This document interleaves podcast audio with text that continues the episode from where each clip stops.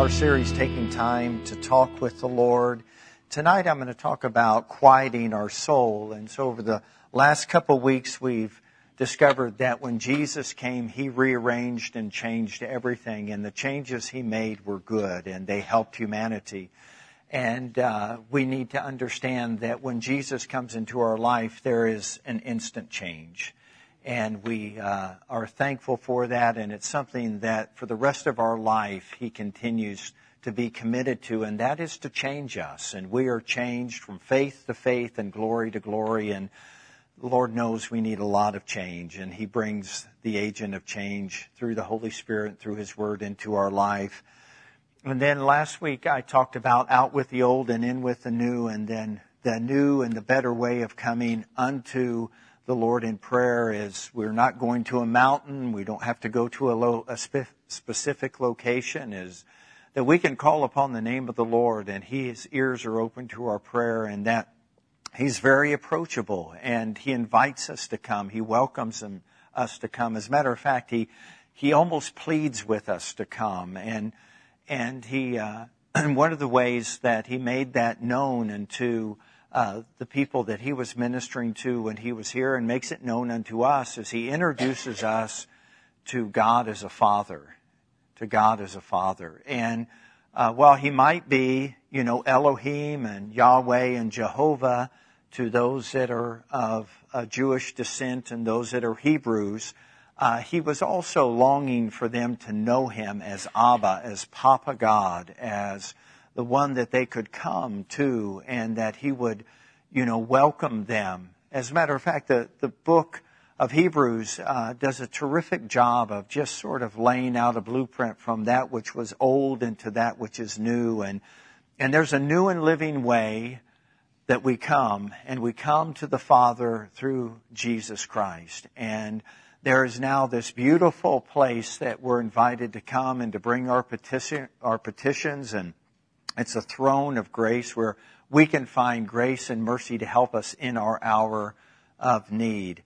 And tonight I'm going to talk about quieting our soul. Psalms 46 and verse 10 says, "Be still and know that I am God. I will be exalted among the nations. I will be exalted in the earth." One of the ways that we get to know God is through quieting our own soul, through the discipline of really being still before the Lord until we can hear clearly, until we can, begin to understand how He speaks to us and what He wants to reveal to us. And we're going to get very practical tonight, but I once again want to encourage you all that there is a time and a place that each and every one of us needs to carve out or designate where we're getting quiet every day. Most of us are used to noise or activity, conversations that are a part of our everyday environment. Even in the church, if it gets quiet for too long, someone feels almost compelled to do something, to say something. We just have a very hard time just sitting and not doing anything. And I hope I'm not the only one that's guilty of that. Most people, when they go into their house, they turn their TV on, or they turn their microwave on, they turn a blender on, they a radio. I mean, we're just prone to having something going all the time. And at times we feel like if something's not going, we need to get something going. We need to make something happen. We need to, get things in motion. And sometimes that is not what we need to do. What we need to do is be okay with solitude. We need to be okay with silence. We need to be okay with being still. How many of you have, occasionally woke up at 2 a.m. and you may have gotten up to, get something to drink or go to the restroom, but somehow you felt compelled that you had to check your email. You had to see if someone texted you, if someone responded to a post that you put on social media. It tells us just how, at times, can I use this? Can I say this? Since we're all in this together, how unhealthy we are as a society.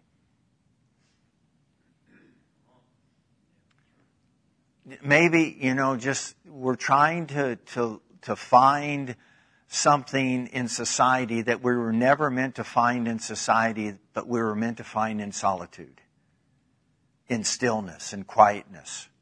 And what is that? To know Him. Because that is our greatest and most important assignment while we're here on the earth, is to get to know our Creator, to get to know the Lord, to get to know the One who was and is to come. And somehow, although we've substituted busyness for getting to know God, if I'm busy, if I'm active, and we've even equated that, if I'm really busy, He's really happy with me and He'll bless me. And if I'm not really busy and I'm just sitting and listening to Him, maybe He's not real happy. But are you thinking about the story of Mary and Martha right now? Which one was commended? What was always going to be there? Work. What's always going to be there? The dishes. Laundry. Making the bed. Mowing the lawn. It's always going to be there. We do it, I believe, better if we spend time with Him. And then we learn how to incorporate that time with Him in all the other things that we do. Probably mowing the lawn with an awareness of God's acceptance, of knowing Him better, helps us to mow the lawn with joy, or do the laundry without complaining, or going grocery shopping without murmuring about the prices of eggs. If we really get to know Him, wouldn't He make every practical little thing that we do better?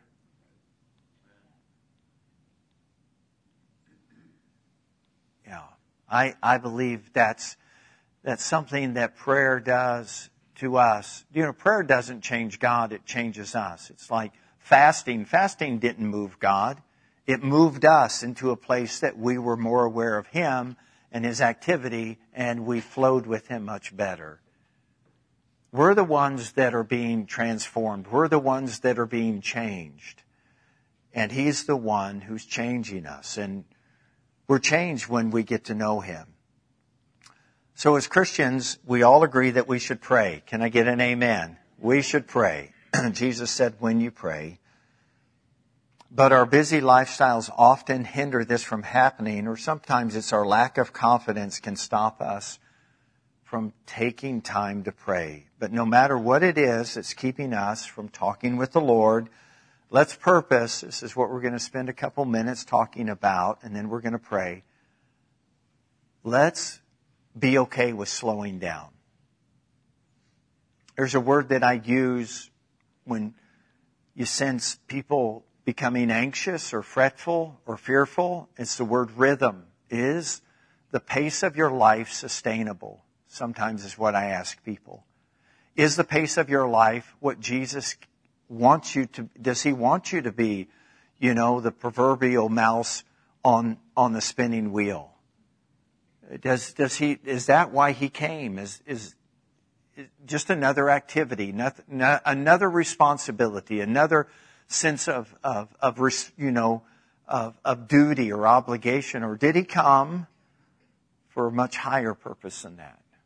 I think He came so we could fellowship with Him and fellowship with the Father and experience the peace that He provides.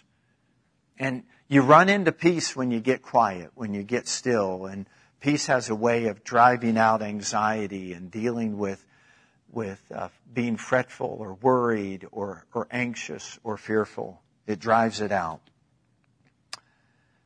It drives it out. So we're not just praying to pray, we're praying for results.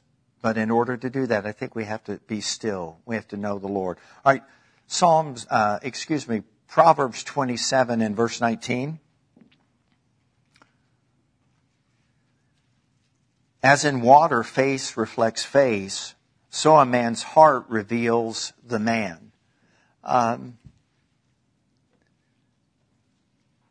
If we were to stand by a beautiful brook or a beautiful body of water, And the water was stirred, and the water was active.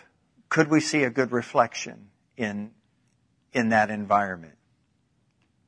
But what if the water, the body of water, was completely still, and what would you see? You would see a reflection. You would see things much clearer. You know, our life many times is like turbulent water. It's just busy. It's stirred. It can have drama. It can have needs.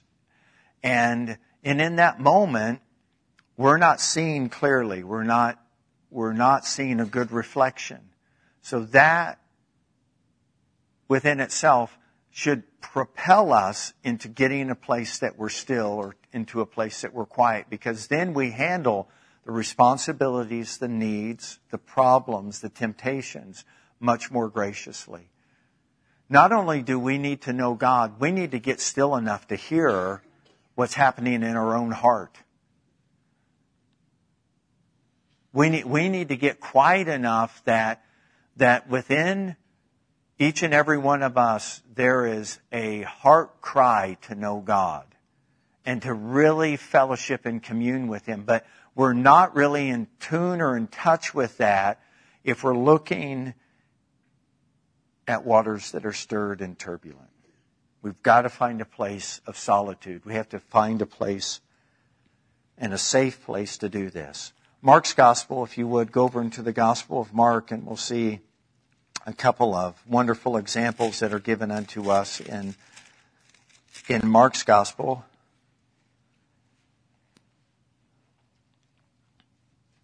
Mark's Gospel, chapter 1, and we're going to read verse 35 through 39. Now early in the morning, having risen a long while before daylight, he went out and departed to a solitary place, and there he prayed. And Simon and those who were with him searched for him.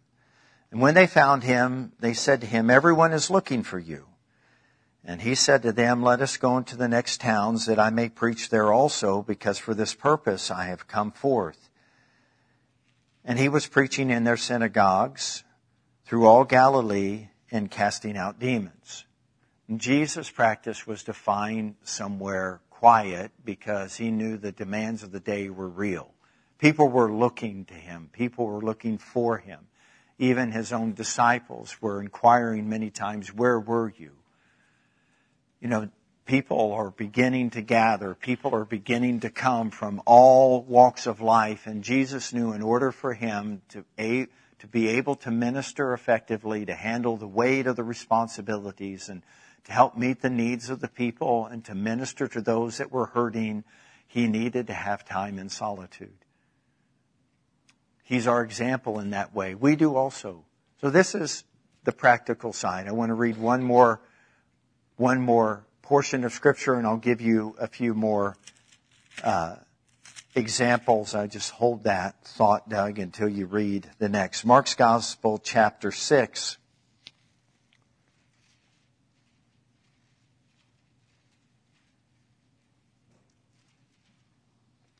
And I'm going to read verse 30 through 32. Then the apostles gathered to Jesus and told him all things, both what they had done and what they had taught. And he said to them, so they just have come off this very fruitful time of ministry. He had commissioned them. He had sent them out. They're coming back. They're bringing him a report. And they're really, you know, enthusiastic and they're ready to go, probably out again. And notice what Jesus said in verse 31. He said to them, "Come aside by yourself to a deserted place and rest a while." For there were many coming and going, and they did not even have time to eat. So they departed to a deserted place in a boat by themselves. Wow, fruitful ministries happening. The disciples come back enthusiastic, probably ready to go back out again. And Jesus said, "Hey, let's take a break." And here's a trick of the enemy. You can't afford to slow down. That's what he tells us. You can't afford to slow down. You can't afford to change the pace of your life, because if you don't do it, no one else will. He tells, this is a common misnomer that he tells to ministers, if you don't do this, then these people, are going to die and go to hell, and if you don't go all the time. But if we don't stop and slow down and spend time with Him, we don't have anything to offer the people that are hurting, that are wounded. We don't have the sensitivity and the discernment to know where to go, who to reach, or how to reach them. We have to spend time with Him if we're going to first and foremost be effective in anything that we do in life. He's still the great teacher. So he said, hey, that's wonderful. He was happy.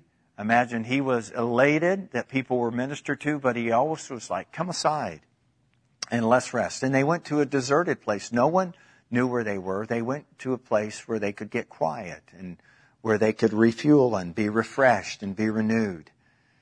So much activity without solitude can lead to spiritual dullness and even confusion. And God's not the author of confusion. We can think that, but if I go and I do and I da-da-da, and then things don't happen the way that we imagine that they would, and then we're like confused. But I did this, Lord, and I went there. And it's, once again, good to do all those things, but what's most necessary? What's most necessary is that, here's the big finish, is that you and I every single day find time, find places where we can have solitude and we can be still. It's going to look different for you than me, but it's going to work for you. Your prayer closet needs to be some place that is distraction-free. Distraction-free. And people will say, well, that's impossible. I have, 3 children, and I work a full-time job, and I've got responsibilities. And I just want to remind you, no one had more demands on them than Jesus. And this was His practice. How about when you, as parents, I'll use parents as an example for all those that are young parents in here, you teach your children boundaries. I'm going here, I'm going to read, or I'm going to go pray, and then in 10 minutes you can come talk to me. 10 minutes of solitude? Wow. Can you imagine what that'll do? How many of you, when you were in university, took power naps? Probably by Thursday, I was about spent when I was in school. But I had 30 minutes in between one of my classes, and I would go sit in the hallway with my backpack and just lean against the wall and close my eyes. For 20 minutes, I rested. How refreshed I was when I was done with that. I'm not talking quitting your job, not being responsible. What I'm saying is, if you'll give the Lord 5 minutes, 7 minutes, 10 minutes to start, you'll start to see the fruit of this. And pretty soon you'll become more comfortable with Him, and you'll include Him more often in your daily responsibilities, and you'll have more confidence and faith that He's with you always. He's with you at work. He's with you when you're at the grocery store. He's helping you to make decisions. He's guiding you to the people you need to be guided to. He's a part of every aspect of your life. I think it begins by being still. Be still and know that I am God. God can reveal Himself in a moment of time, but that moment of time can alter our time here on earth forever. One word from God can change your life. One word. See, what we've done is, if we don't have an hour, we don't give God 5 minutes. I don't have an hour to give God, so you don't give Him anything. Some people even struggle that way when it comes you know, to their giving of their finances. Well, if I can't give the tithe, I'm not going to give anything. That makes no sense. Give God something to work with. And watch what he does with it. Sow seed.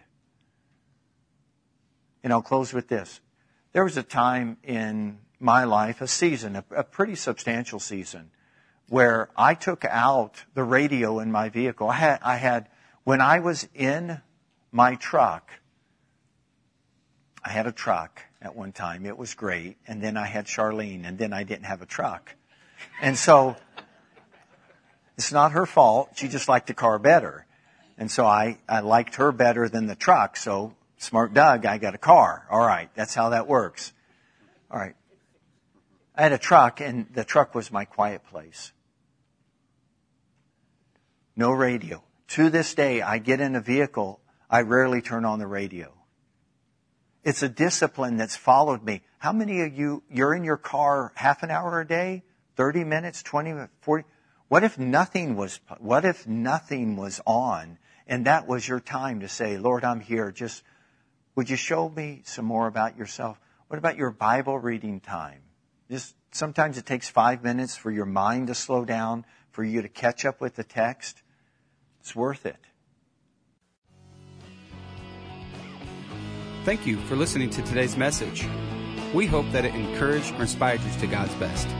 If you have any questions about today's message, need prayer, or would like to learn more about Living Word Fellowship, please call 641-828-7119 or visit us at lwfknoxville.com.